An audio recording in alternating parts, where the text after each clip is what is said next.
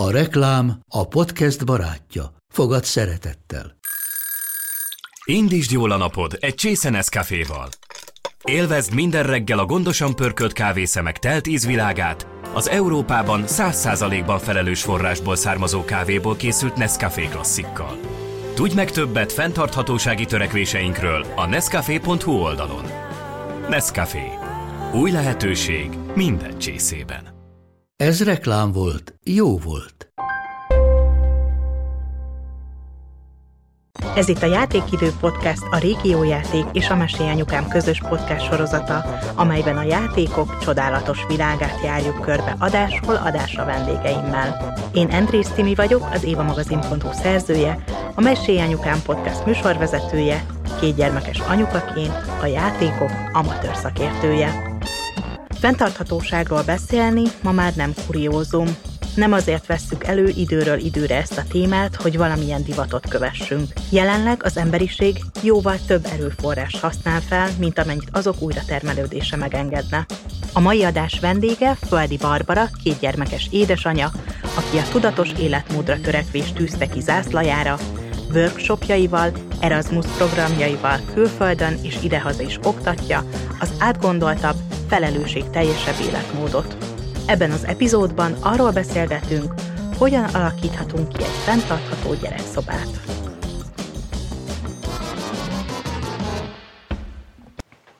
Hát eltelt egy újabb hónap, és én egy újabb játékidő epizóddal köszönök be itt nektek. Sziasztok!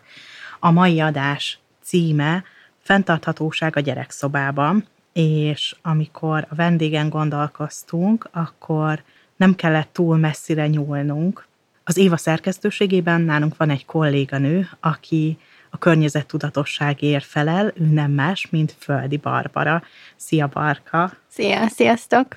Köszönöm, hogy elfogadtad a meghívásunkat. Köszönöm, hogy meghívtatok. Nem csak az olvasókat edukálod a környezettudatosság felé, hanem minket is.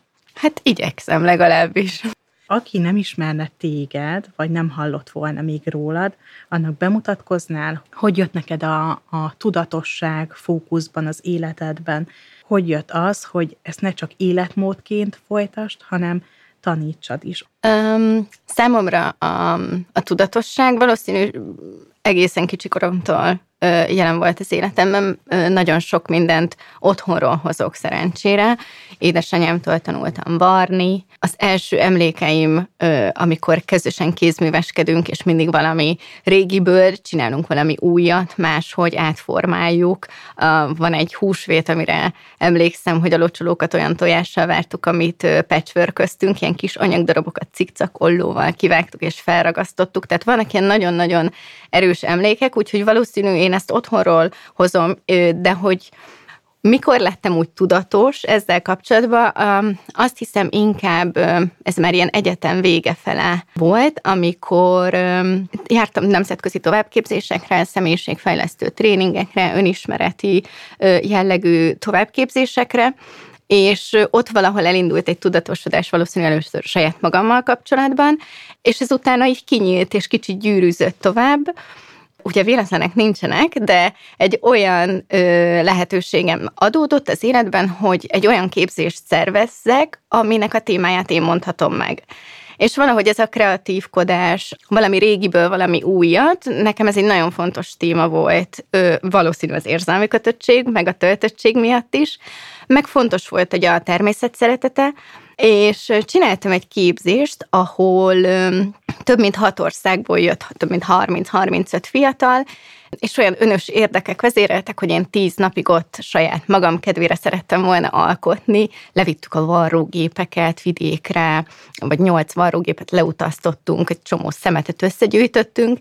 Hát mondanom se kell, hogy abban a tíz napban én semmit nem csináltam, viszont olyan szemléletformáló volt számomra ez a tíz nap, hogy egyszerűen megértettem azt, hogy az emberekhez közelebb lehet hozni a tudatosságot, a környezettudatosságot azáltal, hogy nem csak beszélünk róla, ami szintén fontos, hanem csinálják, hogy effektíve eredményüket látják abban, kézzelfogható eredményét tulajdonképpen annak, hogy szemétből egy hasznos tárgyat csinálnak.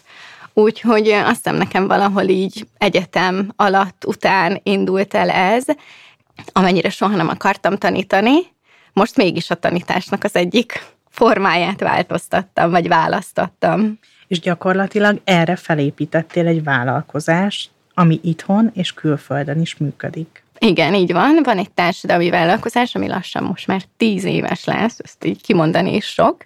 Az első gyerekem tulajdonképpen. Maga a vállalkozás pontosan erre jött létre, hogy a tudatosságot, a környezet tudatosságot, ennek a nagyon-nagyon kézzelfogható részét közelebb vigye az emberekhez, és hazai, és ahogy mondtad, nemzetközi szinten is tartok képzéseket ezzel kapcsolatban. Egyébként, aki erre nyitott itthon, az meg tud téged keresni, hogy mondjuk ilyen csapatépítő tréninget e köré, a téma köré építsenek fel? Igen, és pontosan ezért is hoztam létre társadalmi vállalkozást, mert szeretnénk nem csak egyének felé nyitni, hanem ugye ezt tényleg minél szélesebb körben megmutatni, úgyhogy van, hogy cégekkel dolgozom együtt, kis vállalkozásokkal, nagy, nagy multicégekkel is. Egyébként hihetetlen, hogy maga a módszertan, amivel dolgozom, ugyanúgy működik egy, nem tudom, idős otthonba, mint cégvezető menedzserek között. Nagyon jól hangzik, mondom ezt úgy, hogy nekem volt szerencsém részt venni egy hétvégén, ahol bepillantást nyerhettem egy ilyen tanfolyamodba, és nagyon sok mindent alkottunk, és sok program nagyon szemléletváltást adott nekem. Ó, ezt örömmel hallom. A fiai tudják, hogy a mamájuk mivel foglalkozik? Múltkor megkérdeztem a nagyobbat, és azt mondta, hogy laptopozó vagyok. De most azért már tisztában van azzal, hogy jöttek egyébként nyáron velem, elég sok képzést tartottam idén, és jöttek velem úgy, hogy voltak külföldiek, tehát itthon tartottam, de külföldi résztvevők voltak, és mondta, hogy megyek anyával, mert meg kell tanítani a másoknak, hogyan vigyázzunk. Úgyhogy valami, valamit ért belőle, mm, de azért ez elég összetett dolog még nekem is néha elmagyarázni, hogy én mit csinálok. De így a nevelési alapelvekben a fenntarthatóság az így erősen jelen van nálatok. Nálunk igen. És egyébként ilyen szempontból a férjemmel tök jó kombót alkotunk, tehát ő mindig próbálja lecsökkenteni a minimalista irányelvek mentén, én pedig úgy ezt az újat, a természetes vonalat behozni, hogyha még új is, akkor tényleg legyen természetes, és egy olyan játék, ami tényleg sokáig használható, és ez a két kombó szerintem nagyon jó, tehát én is érzem, hogy kell nekem az, hogy valaki kontrolláljon engem is jó értelemben. Egy picit kezdjük az alapoknál, Barka. Mi az, hogy fenntarthatóság? Ez így nagyon jól cseng, de mikor került be ez a szó a szókincsünkbe? Honnan tudhatjuk, hogy valami fenntartható? Szerintem a fenntarthatóság, ahogy te is mondtad, így mostanában került be így úgymond a köztudatba, de tulajdonképpen, hogyha a szó legalapabb értelmét vesszük, ez, ez így velünk van így az emberiséggel már, már a kezdetektől fogva, hiszen valami csak úgy tud működni, hogyha hosszú távon fennmarad, ezért kell nagyon vigyáznunk ugye a környezetünkre, a döntéseinkre, hogy milyen döntéseket hozzunk, és nagyon sokszor kapom azon magamat is egyébként, hogy a fenntartatóságot nagyon szűken csak környezeti értelemben vesszük, de szerintem a fenntarthatóság egy sokkal nagyobb fogalom ennél, tehát például a saját magunk fenntarthatósága. Egy, egy nagyon fontos pont, például a mentális egészségünk, az egészségünk, a szeretteinknek az egészsége, ugye ezt táplálni és vigyázni rá, az anyagi fenntarthatóságunk, ugye hiszen a, egy olyan világban élünk, egy monetáris világban, tehát hogy saját magunkat is fenn kell tartani ahhoz, hogy utána a környezetünket is fent tudjuk, mm, és ugye minden más is tehet, egy, egy céget fent kell tartani, úgyhogy ez egy nagyon összetett fogalom szerintem, és hogyha valaki ennek a mélyére lát, tehát így ezt az alapjait meglátja, akkor egy, egy nagyon egyszerű, tulajdonképpen életvezetési tanácsot is magáévá tud ezzel tenni. Mi a tapasztalatod? E felé nyitnak az emberek, hogyha erről elkezdesz beszélni, vagy ilyen elcsépeltnek hangzik számukra ez a szó, és zárnak, bezárnak? Én azért azt tapasztalatom, tapasztalom, hogy több mint tíz éve foglalkozok ezzel. A tizenévhez képest azért sokkal nyitottabbak az emberek, amíg mondjuk tizen évvel ezelőtt ö, azt mondtam, hogy újrafelhasználás, újra gondolása a termékeknek, a tárgyaknak. Ezt rájöttem, hogy ki kell bővíteni, és hogy ez a fenntartatóság tényleg egy jobb szó erre, mert több mindent magába foglal. És én azért egy nagyon pozitív tendenciát látok abban, hogy, hogy az emberek beszélnek róla, érdeklődnek iránta, nem csak valami hóbortnak tartják, úgyhogy remélem ez a trend marad. Igen, illetve hát most már azért erősen kongatják itt a vészharangokat, és az utóbbi hónapokban szinte nincsen olyan nap, hogy valamilyen fórumon ne lehetne hallani arról, hogy mekkora veszélyben van a bolygónk, vagy hogy ezt az életmódot, amit most folytatunk, ezt nem lehet túl sokáig vinni. Úgyhogy azt gondolom, hogy, hogy mindenkinek egyszer eljön hamarosan az a pont, amikor ki kell nyitni a szemét, és tényleg valamilyen életmódot kell váltani. Igen, és egyébként annyira szuper, hogy ezt mondtad, mert én abban hiszek, hogy nincs egy jó megoldás. Tehát nincsen, nem tudom, egy döntés, amit valaki meghoz, és akkor csodálatos módon minden megoldódik, hanem egyéni szinten kell felelősséget vállalni, mivel mindenki más élethelyzetben van, a saját élethelyzetéhez megfelelő megoldást kell találnia, én is ebben igyekszem segíteni embereknek, mert nem hiszek abba, hogy univerzális megoldás lenne. Az utóbbi években én azt látom, hogy tényleg mindenkihez egy egyéni út vezet, tehát valakinek egy, ez lehet például az étkezés, valakinek ez lehet például az öltözködés, ruházkodás, valakinek nagyon sokaknak egyébként ugye a gyerekvállalással jön ez a pont, és például a fenntarthatóbb gyerekszoba, a játékok, hogy, hogy ez szeretnél kicsit fenntarthatóbbá tenni. Te klímaszorongsz? Én minden nap. Sajnos. Szerintem ez egy olyan dolog, ami, amiben ha valaki benne dolgozik, vagy ha nem is, de találkozik vele minden nap, ez elkerülhetetlen, még hogyha nem is tudatosan ez az életünk része lett. Én abban hiszek, hogy ez nem feltétlenül rossz, amíg a szorongás sarkal minket egy cselekvésre, valami változásra, és nem maradunk a, a passzív oldalon, akkor ez, egy, akkor ez egy olyan dolog, egy olyan érzés, ami el tud minket indítani a tettek mezején is. Ha azt mondom, hogy fenntartható gyerekszoba, akkor lehet, hogy sokak számára ez ilyen összeférhetetlen két szó, mert hogy a gyerekek állandó fejlődésben vannak, és mondjuk a születéstől a 18. életévükig annyit változnak szinte az első öt évben, mondjuk fél évente, annyiszor változtatni kell egy gyerekszobán, átrendezni, bútort cserélni. Hát most ez nem feltétlenül fenntartható, viszont azért jött létre ez a mai beszélgetés, hogy olyan praktikákat, olyan példákat tudjunk mondani, amivel mégiscsak a fenntartható gyerekszoba kialakítására sarkaljuk a hallgatókat, és saját magunkat is egy kicsit, azt hiszem. Igen, az kelleni fog.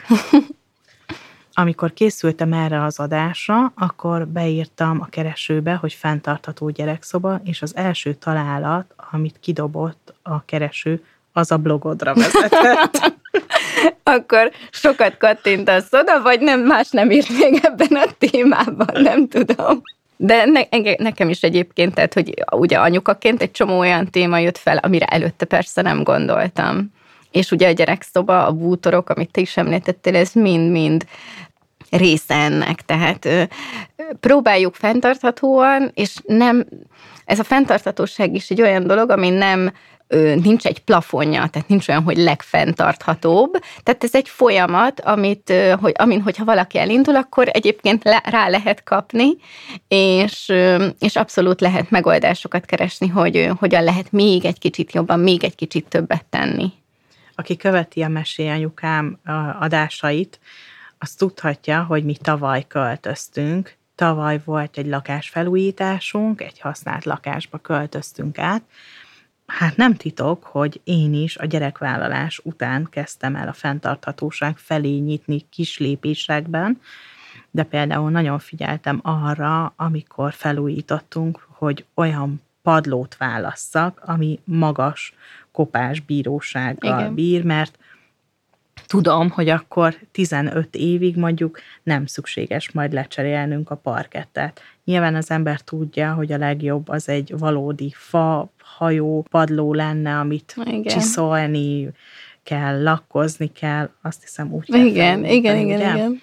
És akkor az egy örök élet lenne, de hát a pénztárcánk nem, nem engedte meg ezt a megoldást a múlt évben, úgyhogy így egy magas kopás bíró padlót választottunk, de például az is nagyon jó ötlet, hogy léteznek most már olyan falfestékek, amik mosthatóak, sőt, Igen. tapéták is, hogyha jól tudom. Igen. És hát ugye gyerekes családban előfordul, hogy az alkotások nem a papírlapra kerülnek, hanem a falra, Nálunk ilyen csak akkor történik, hogyha a férjem van a gyerekekkel. És úgy hívja, hogy art attack. Egyébként a Pinteresten erre láttam ilyen ötleteket, hogy a képkeretet rárakják a falra, és akkor Igen. már ott van az alkotás. Igen. Igen, csak ugye elég érdekes, hogy egy két éves magasságában vannak. és azt keretezed, igen. Szóval ez a mosható tapéta, mosható festék, ez is fenntartható lehet. Abszolút, ugye? abszolút. És tényleg, amit mondta, hogy nem, tehát ennek vannak felső korlátjai, ugye pénzbeli keretek, és ezeket mind figyelembe kell venni, és nem kell belerokkanni, egyébként sem lelkileg, sem idegileg, sem anyagilag, hanem tényleg egy olyan kompromisszumos megoldást kell keresni, ami mondjuk így hosszabb távon, tehát így ne három év múlva kelljen cserélni a padlót, vagy kelljen minden év befesteni, hanem, hanem picit hosszabb időre tervezhető legyen előre és amiket mondtál, ezek, ezek nagyon-nagyon szuper megoldások, és kell is ezekre figyelni, mert egyébként nem csak a, a, ugye a gyerekeket szolgálja, hanem a mi komfortunkat is. Olvastam az oldaladon, hogy használt bútort újítottál fel egy ilyen speciális festékkel. Igen. Van most már elég sok olyan festék, ami természetes alapanyagú, illetve ugye nem tartalmaz semmi kemikáliát, ezért bátran lehet használni gyerekszobában is, tehát gyerekek akár le is nyalogathatják, ha tudják és nem kell előkezelni hozzá a bútort, ami szintén egy nagyon-nagyon szuper dolog, tehát hogyha úgy van, még egy ö, tényleg egy elfoglalt szülő, vagy egy, ö, egy anya-apa menetrendjébe is belefér az, hogy egy kisebb bútort otthon felújítson, hiszen nem kell előtte lecsiszolni, lemaradni bármi festéket, hanem a már kezelt felületet is nyugodtan át lehet húzni rajta a festéket, és ö, nagyon-nagyon szépen megmarad. Van egy fedőréteg, ilyen wax-szerű, amivel rá lehet fixálni, és abszolút bírják a, a gyűrődést. Én nem csak bútorokat újítottam fel, hanem játékokat is. Én a hintalovat is például mindenképp szerettem volna a hintalovat, azt is egy bolha piacon találtam, és otthon lefestettem. A kisebbiknek fehér színű volt, a lova, a mostani pedig szürkés lett ezek a festékek, ezek nem párologtatnak ki semmilyen nem. olyan anyagot, ami nem. nem a gyerekszobába való. Semmi. És akár egy-egy bútorfogantyúval is annyira új karaktert tudunk Abszolút. adni. Igen, tehát nekünk is az egyedüli bútor, amit újonnan vettünk, mert idő, időhiányba voltunk, és nem tudtam tovább keresgélni a megfelelőt, az egy sima, ö, ilyen nagyáruházi ö, fehér ö, szekrényes komód, ö, viszont nem akartam ilyen nagyon kommerszet, úgyhogy én is lecseréltem a gombjait, azóta kapott pár ö, kiegészítő festést a fiúktól, úgyhogy egyébként azt is simán a, a, a fiókokat át lehet festeni rajta ezzel a festékkel, és olyan szépen sokáig megmaradnak, úgyhogy ö, Szerintem ez egy nagyon-nagyon jó módja, hogy felfrissítsük akár a kinézetét is a szobának, tehát nem feltétlen kell bútort cserélni, hanem sokszor például egy festés is sokat hozzá tud adni. Na de vannak olyanok, akik nem szeretnek használt dolgokat vásárolni, a szülő mindig a legjobbat akarja a gyerekének, és főleg első gyerekesként szerintem nagyon sokan úgy gondoljuk, hogy a legújabb, a legszebb, a legdivatosabb, azt érdemli meg a gyerekünk, és hogy nagyon sokan vásárolnak gyerekszobába új bútorokat. Igen. Ma már egy csomó olyan bútor van, ami nagyon sok évig elegendő a gyereknek. Például Igen. leszedhető a babágynak a rácsa, akkor abból lesz egy ilyen kis ágy, akkor leszedhető az oldala, abból lesz egy ilyen kis gyerekágy, és akár három-négy évig is aludhat benne. Igen, igen, tehát hogyha ha valaki mindenképp ö, újat szeretne, akkor, és megteheti, hogy újat vesz, akkor ö, én, én azt tudom javasolni, hogy keressen olyat, ami ö, magas, ö, mm, tűrőképességű és átalakítható. Tehát ahogy te is mondtad, hogy ne csak egy évig legyen jó akkor, hanem, hanem tényleg hosszú évekig kiszolgálja az ott lakót, és egyébként ebből is vannak már nagyon sokfélék, és hazai kisvállalkozók is gyönyörű darabokat csinálnak, amik amik itthon készülnek, és tényleg nagyon sokáig ö, elegendők tudnak lenni, kiszolgálják akár tényleg kisiskoláskorig a gyereket, ami mondjuk tíz év. És az már, az már egy tök jó dolog, hogyha addig ki, kihasználódik egy tárgy. Hát igen, nekem vannak ilyen szentimentális gondolataim. Mm, most, amikor ágyat vásároltunk a gyerekeknek költözés előtt, akkor egy fém ágy rácsot vásároltunk, és azért az a fém, az nagyon-nagyon sokáig jó lehet. Igen. És elképzeltem, ahogy mondjuk majd ágyat kell váltanunk tínédzserkorba, és felviszem a padlásra ezeket a fémágyakat, és akkor majd, hogyha unokáink lesznek, akkor le, lehozzuk őket, és akkor ők majd ugyanúgy abban tudnak aludni, és nem lesz szükség új ágyra, hanem Igen. csak lefestjük őket valami vagány színre, és akkor... Megvan. Ami akkor divatos lesz. Igen. Igen. Egyébként ez, ez egy, nagyon sokan vannak így, hogy, hogy megtartani dolgokat. Én is eleinte ebbe voltam, de aztán ugye a hely szűke, az uh-huh. egy nagyon erős nyomást tud rakni az emberre, úgyhogy én egyébként nagyon sok mindent eladok vagy eladományozok, és egyébként ez sem mindegy, tehát a, és a fenntartatósághoz abszolút hozzá tartozik, hogy hova adott, tehát hogy mennyi energiát fektet valaki abba, hogy hova adja, hogy csak nem tudom, kirakja a ház elé lomtalanításkor, vagy mondjuk utána ér picit annak, hogy ezt hol vehetik használt, vagy eladja, vagy tényleg van olyan állapotban, hogy mondjuk tovább lehessen adni. Ezek is mind nagyon fontos szempontok. Egy gyűjtögető típus voltam nagyon durván, aztán ebben a költözés egy kicsit változtatott, mert hogy annyi mindent kellett kilomolni, hogy mondtam, Igen. hogy ezt még egyszer biztos, hogy nem. De azért ilyen dolgokban igen, én abszolút megértelek. Nálunk a férjemmel ez nagy konfliktus, mert ő abszolút minimalista. Uh-huh. Szerintem, ha rajta múlna, egy ágy lenne a hálószobába. Én pedig ugye egyébként ugye a szakmám révén is, tehát hogy így az újrafelhasználás kapcsán mindent elrakok, mert még jó lesz valamire. De én is nagyon sokat fejlődtem az utóbbi években, azt hiszem ezt ő is aláírja, de még van hova fejlődni. Akkor te az a típus vagy, aki lomtali, lomtalanításkor járja az utcákat. Pontosan. Én inkább hazahozom, mint kirakok. Jaj, én is számtalan széket, komódot vittem haza. Úristen, mennyi ázott szét az erkélye, hogy végül nem csináltam meg. Igen, igen. Hát nálunk a, a lakásunkban a, az ebédlőasztal is, az bolhapiacos, és három székünk van, mert a másik kettő ugye az van a fiúk ülnek, három székünk van, az mind lomtalanításból szedtem össze, az egyiket az ötödik kerületből cipeltem haza. Te metróval. Metró? Igen. Nagyon kitartó vagy. Igen. Nem adom a láb. És mi van a gyerekruhákkal? Mert hogy említettük már a beszélgetés elején, hogy sokakhoz a ruházkodás által kerül közel a fenntarthatóság, de mi van a gyerekruhákkal? Most én azt tapasztalom, hogy amikor nagyon kicsik, akkor nagyon könnyen lehet nekik használt ruhát vásárolni, mert Igen. a kis badikat, rugdalózókat úgy kinövik pippak, hogy abba gyakorlatilag semmi kár. Igen, alig vannak benne. Nem keletkezik, és a mi baráti körünkben is van olyan, hogy adjuk egymásnak Igen. a ruhákat, és már a harmadik, negyedik gyerek hordja ugyanazt a ruhát a baráti körünkben. De mi van a nagyobb gyerekekkel, hogy ezt hogy lehet szerinted megoldani, hogy fenntartható legyen egy ruhatár? Szerintem az uh, első lépés a mennyiség.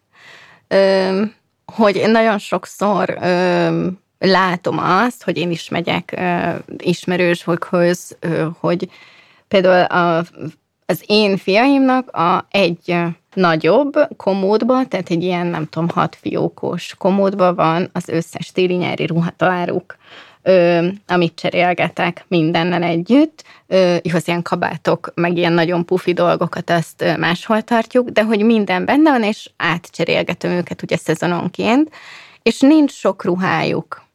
Ö, ez azt eredményezi, hogy ugye többször mosok, természetesen, főleg így nyáron, de gyorsabban is száradnak. Tehát, hogy nem kell ö, abba a hibába esni, hogy jaj, kell még egy, nem tudom, 77. póló vagy pulóver, mert ezt abszolút ki lehet küszöbölni azzal, hogy, hogy összegyűlik a mosás, berakom, és gyors programon, tehát egyébként a mosás is, hogy hogy nem kell minden, nem tudom, 40 fokon, 60 fokon mosni, hanem egy gyors programon átmegy, és rögtön meg is szárad. Ez például egy, egy olyan elem, amit én azt látom, hogy sokan nem, nem is azt, hogy nem tartják be, nem, nem is gondolnak bele. Tehát a kevesebb ruha az egy tök jó kiinduló pont, amit mondtál, az abszolút igaz, tehát én se találok már a nagyobb fiamra turiban ö, ruhákat. Ez az akkor, amikor óvodába elhasználódik nagyon gyorsan, valószínű ugyanez lesz kisiskolás korban is, tehát még nem tudnak vigyázni a ruhára, és nem is kell nekik vigyázni, nem, nem ez a dolguk. Úgyhogy abszolút, amit én csinálok, hogy találok, néha csoportokban kifogok egy-egy jobb darabot, de van, hogy én is oda jutok, hogy rendelni kell, és akkor rendelek, viszont akkor olyat, ami olyan anyagból készül, ami tudom, hogy minőségi és sokáig lehet eltartani, és mondjuk még a kisebbikemnek is jó lesz még egy körre talán. És milyen cipkét keressünk a ruhába, hogyha fenntartható ruhát szeretnénk vásárolni? Az egyedüli minősítés, ami az anyagokra vonatkozik, ez az Ökotex minősítés, ami egyébként az anyagra magára vonatkozik, tehát hogy az milyen forrásból származik.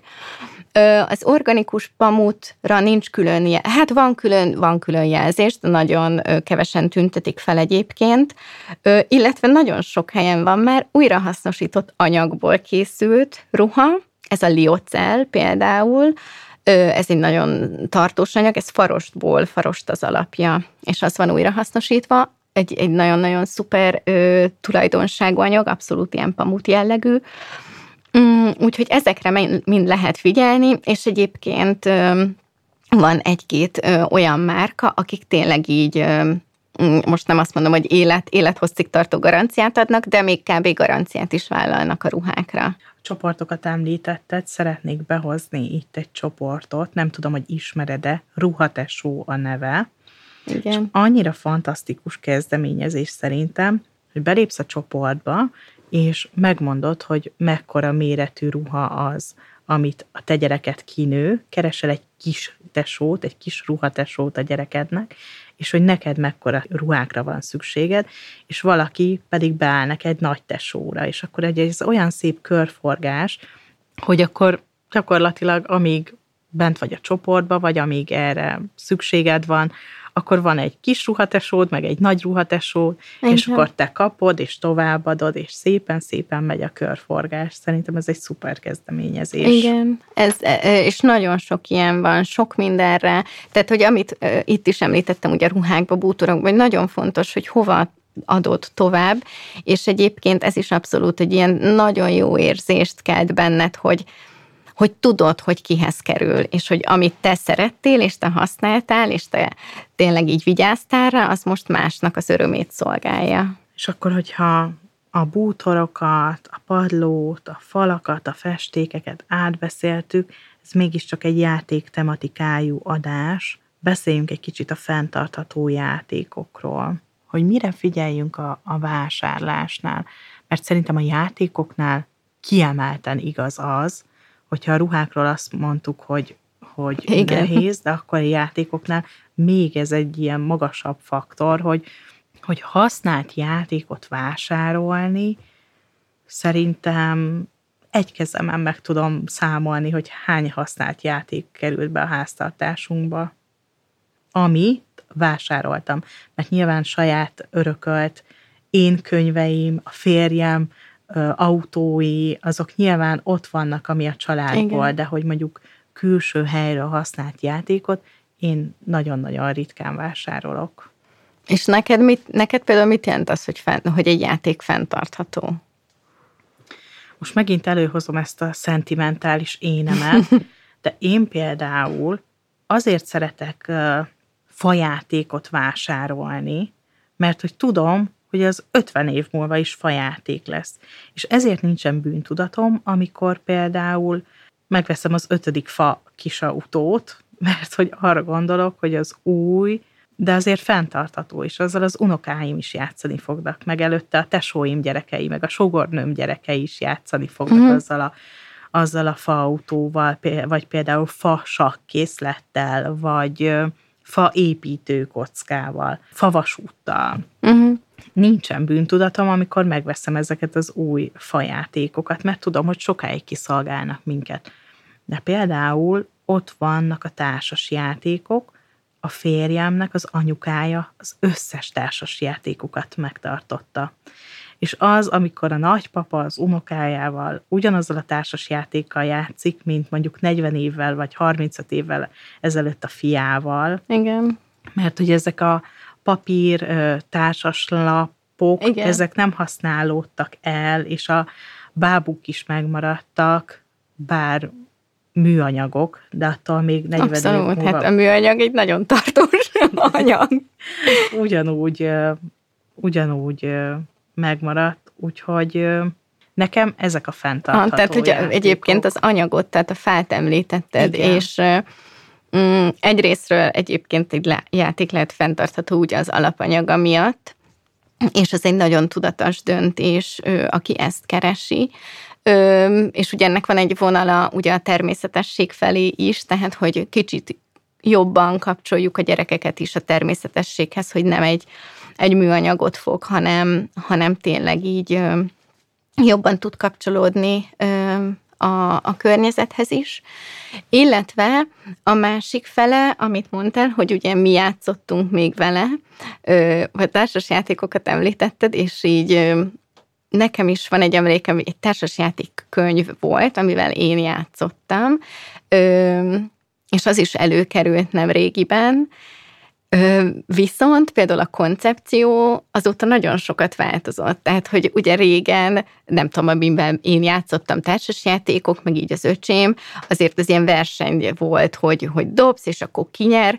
Ma már rengeteg olyan társasjáték van, ami például együttműködésre ösztönzi a gyerekeket, és akkor itt is elgondolkodok, hogy ez is például mennyit változott, és például hiába őriztük, meg nem biztos, hogy hogy annyira jó szívvel például odadnám neki, de egyébként közben persze nálunk is vannak olyan örök darabok, építő legók, duplók, amiket tényleg évtizedeken keresztül őriztetek, és nem, hogy veszített volna az értékéből, hanem ugye még nőtt is, és egyébként ez is egy fenntarthatósági elem, ugye a, a pénzügyi része, hogy milyen érdekes, hogy hogy nem tudod, hogy most mit raksz el, és mondjuk tényleg 10-20-30 év múlva ki fog, meg mi fog vele játszani, és ez mennyire lesz aktuális. De amit mondtál, ez tényleg a fa, ez nekem is, és nálunk is egy olyan dolog, ami, amire figyelünk, és itt is egyébként akkor tud valami, egy gyerekszobában például a játékkészlet fenntartható lenni, hogyha, hogyha például a mennyiségre figyelünk, hogy, hogy mennyi az, ami, ami elől van például, vagy akár lehet több is, de például rotálódik. Erről emlékszem, hogy ti is beszéltetek már, és ez egy, ez egy nagyon-nagyon jó módszer, hogy nem mindig, mindig van elő, minden van elől, hanem kicsit keverjük évszakhoz illően ünnepekhez, például a könyveket. Én könyvekben sajnos nem ismerek limitet, és igen, a Játékidő podcast sorozatnak az első adásában Gyaraki Dávid, a régió játék marketing vezetője volt a vendég, és ott a mennyi játéka legyen egy gyereknek témakört jártuk végig, ez szerintem tökéletesen Igen. passzol ide, amit mondasz, Barka. Az előző adás pedig az augusztusi játékidő epizód, az pedig a társas játékokról szólt, rengeteg társas játékról beszélgettünk, akkor is itt volt Dávid, illetve itt volt a Mit játszunk blog házas pár is, és velük, nem tudom, elkezdtem kiírni a társas játékokat, amiket ajánlottak, és ilyen 50 Igen. magasságában megálltam, mert rengeteg jó játékot ajánlottak, és egyébként a régi játékokról is beszélgettünk, hogy gyerekkorunkban mi volt a kedvenc játékunk, és hát sok még mindig megvan. Igen. Az előbb említetted ezt, hogy hát igen, a műanyag az nagyon tartós alapanyag. Hmm, van egy mondásod, ami itt van a fejemben, csak nem tudom, hogy hogy fogalmaztad meg, hogy műanyagot vásárolni, az nem rossz dolog. Nem, igen. Hogy a műanyag nem egy, ez tényleg nem ilyen ördögtől való dolog, hanem hanem ezt is tudatosan kell tudni használni. Tehát ami, amit mm, szoktam mondani, hogy tényleg vannak, az egy olyan innováció, a műanyag az egyedüli anyag a világon, amit az ember talált fel. Minden más megtalálható a természetben. Tehát ez egy nagyon különleges dolog, és a, egyébként a kis herceg jut ilyenkor mindig eszembe, hogy ugye felelősek vagyunk azért, amit megszelidítettünk, hogy ha eddig nem is nagyon vállaltunk felelősséget, most muszáj, és tudni kell, hogy, hogy mi a határ.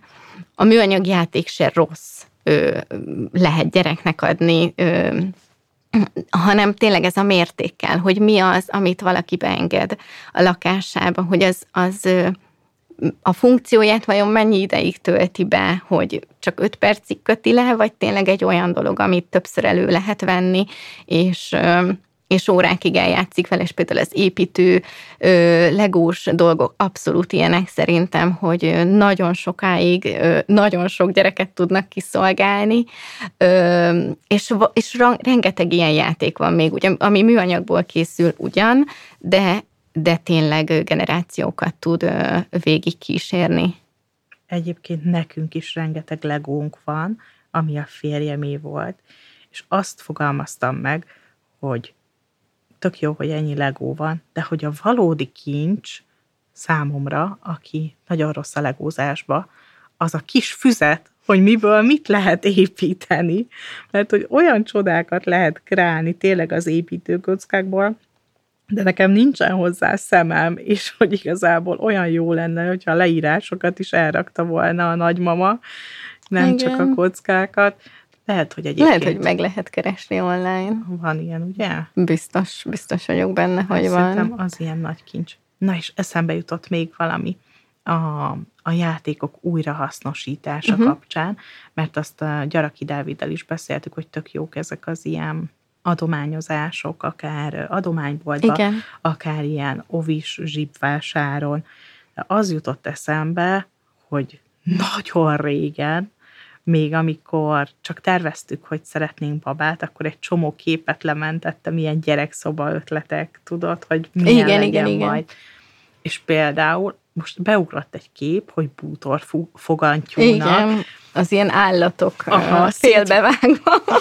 Igen, hogy ilyen félbevágott ilyen műanyag dínó fejek. Igen, igen, igen. Meg ilyen mindenféle kisállatok, vagy például a, ilyen tároló edényeket csinálni befőttes üvegből, úgyhogy ráragasztod az állatot a befőttes üveg tetejére, és azt lefújod, és akkor lesz egy ilyen egyenkészlet, vagy például láttam olyan ötletet is, hogy egy ilyen éjszakai kislámpát készítettek el úgy, hogy egymásra ragasztották szintén az állatokat, uh-huh. kifúrják, és akkor bevezeti, tudod, a vezetéket, ja, és a tetejére egy búrát venni, és akkor nagyon-nagyon cuki kis lámpa lehet belőle. Igen, itt nálunk még meg kell várni, amíg elmúlik a dino őrület. Mert nagyon sok van egy kosárnyi dino.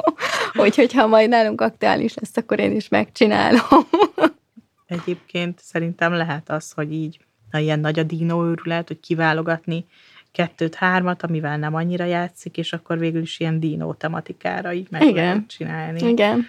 De egyébként ezek a vásárok nagyon, nagyon jók. Én abszolút emlékszem arra, hogy anyukámmal mentünk mi is árulni. Tehát én is kiválogattam, biztos nagyobb voltam már iskolás, de kiválogattam mi az, ami már nem kell, és akkor ez is egy ilyen nagyon ilyen felelősségteljesnek éreztem magam, hogy ezt úgy eladtam, és akkor volt, nem tudom, zseppénzem, és vettem belőle. Általában könyvet vettem belőle, de ez is egy tök jó dolog, és én is nem tudatosan persze meg akarom majd nekik tanítani, de hogy én ezt nagyon élveztem. Mondjuk én állandóan boltosat játszottam kiskoromban, úgyhogy...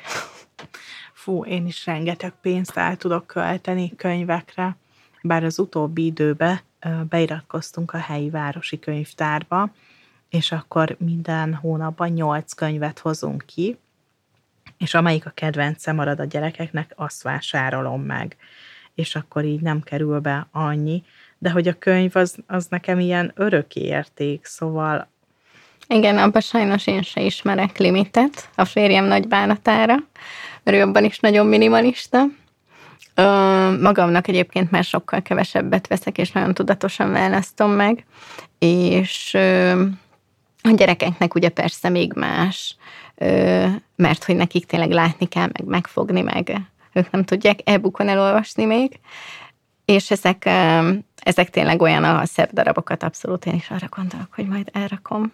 Hogy látod egyébként a jövő gyerekszobáját? Egy kicsit így játszunk, hogyha arra kell gondolni, hogy mondjuk száz évvel később vagyunk, szerinted milyen a, a jövő gyerekszobája? Száz év, az nagyon sok. Igen. Most azt mondanám, mert minden erre mutat, hogy letisztultabb. Reméljük itt van a Földön mindez, amiről beszélünk. Ö, hát nagyon ideális esetben egy, egy természet, én úgy képzelem el, hogy ilyen természetközeli mm, helyen tudnak a gyerekek felnőni, bár az irány nem abba mutat, de maga a gyerekszoba ö, szerintem ö, egyre inkább ilyen letisztultság felé mutat, de hát így ha mostani trendeket figyelem, és ö, úgy gondolom, hogy talán nem is baj, ö, mert akkor a figyelem tényleg arra tud fókuszálni, illetve arra tud irányulni, ami, ami éppen akkor fontos nekik. A gyerekek miatt nem félnék, mert ők nagyon kreatívak, és sok mindent fel tudnak találni, és nekik még olyan csodálatos belső világuk van, hogy elszórakoztatják magukat nagyon-nagyon szépen köszönöm, Barka, hogy itt voltál ma. Én köszönöm. És köszönöm, hogy erről a nagyon fontos témáról beszélgethettünk. Remélem sokaknak hasznos volt. A hallgatókkal egy hónap múlva újra találkozunk, addig is mindenkinek nagyon sok közös játékidőt kívánok. Sziasztok! Várj még egy kicsit!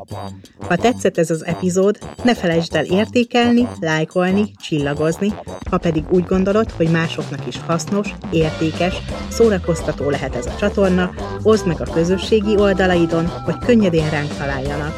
Ha pedig hozzászólnál a témához, megteheted az info.évamagazin.hu e-mail címen, vagy csatlakozz a Mesélj Anyukám zárt Facebook csoporthoz, ahol folytathatjuk a beszélgetést, véleményt, információt cserélhetünk. A műsor a Béton partnere.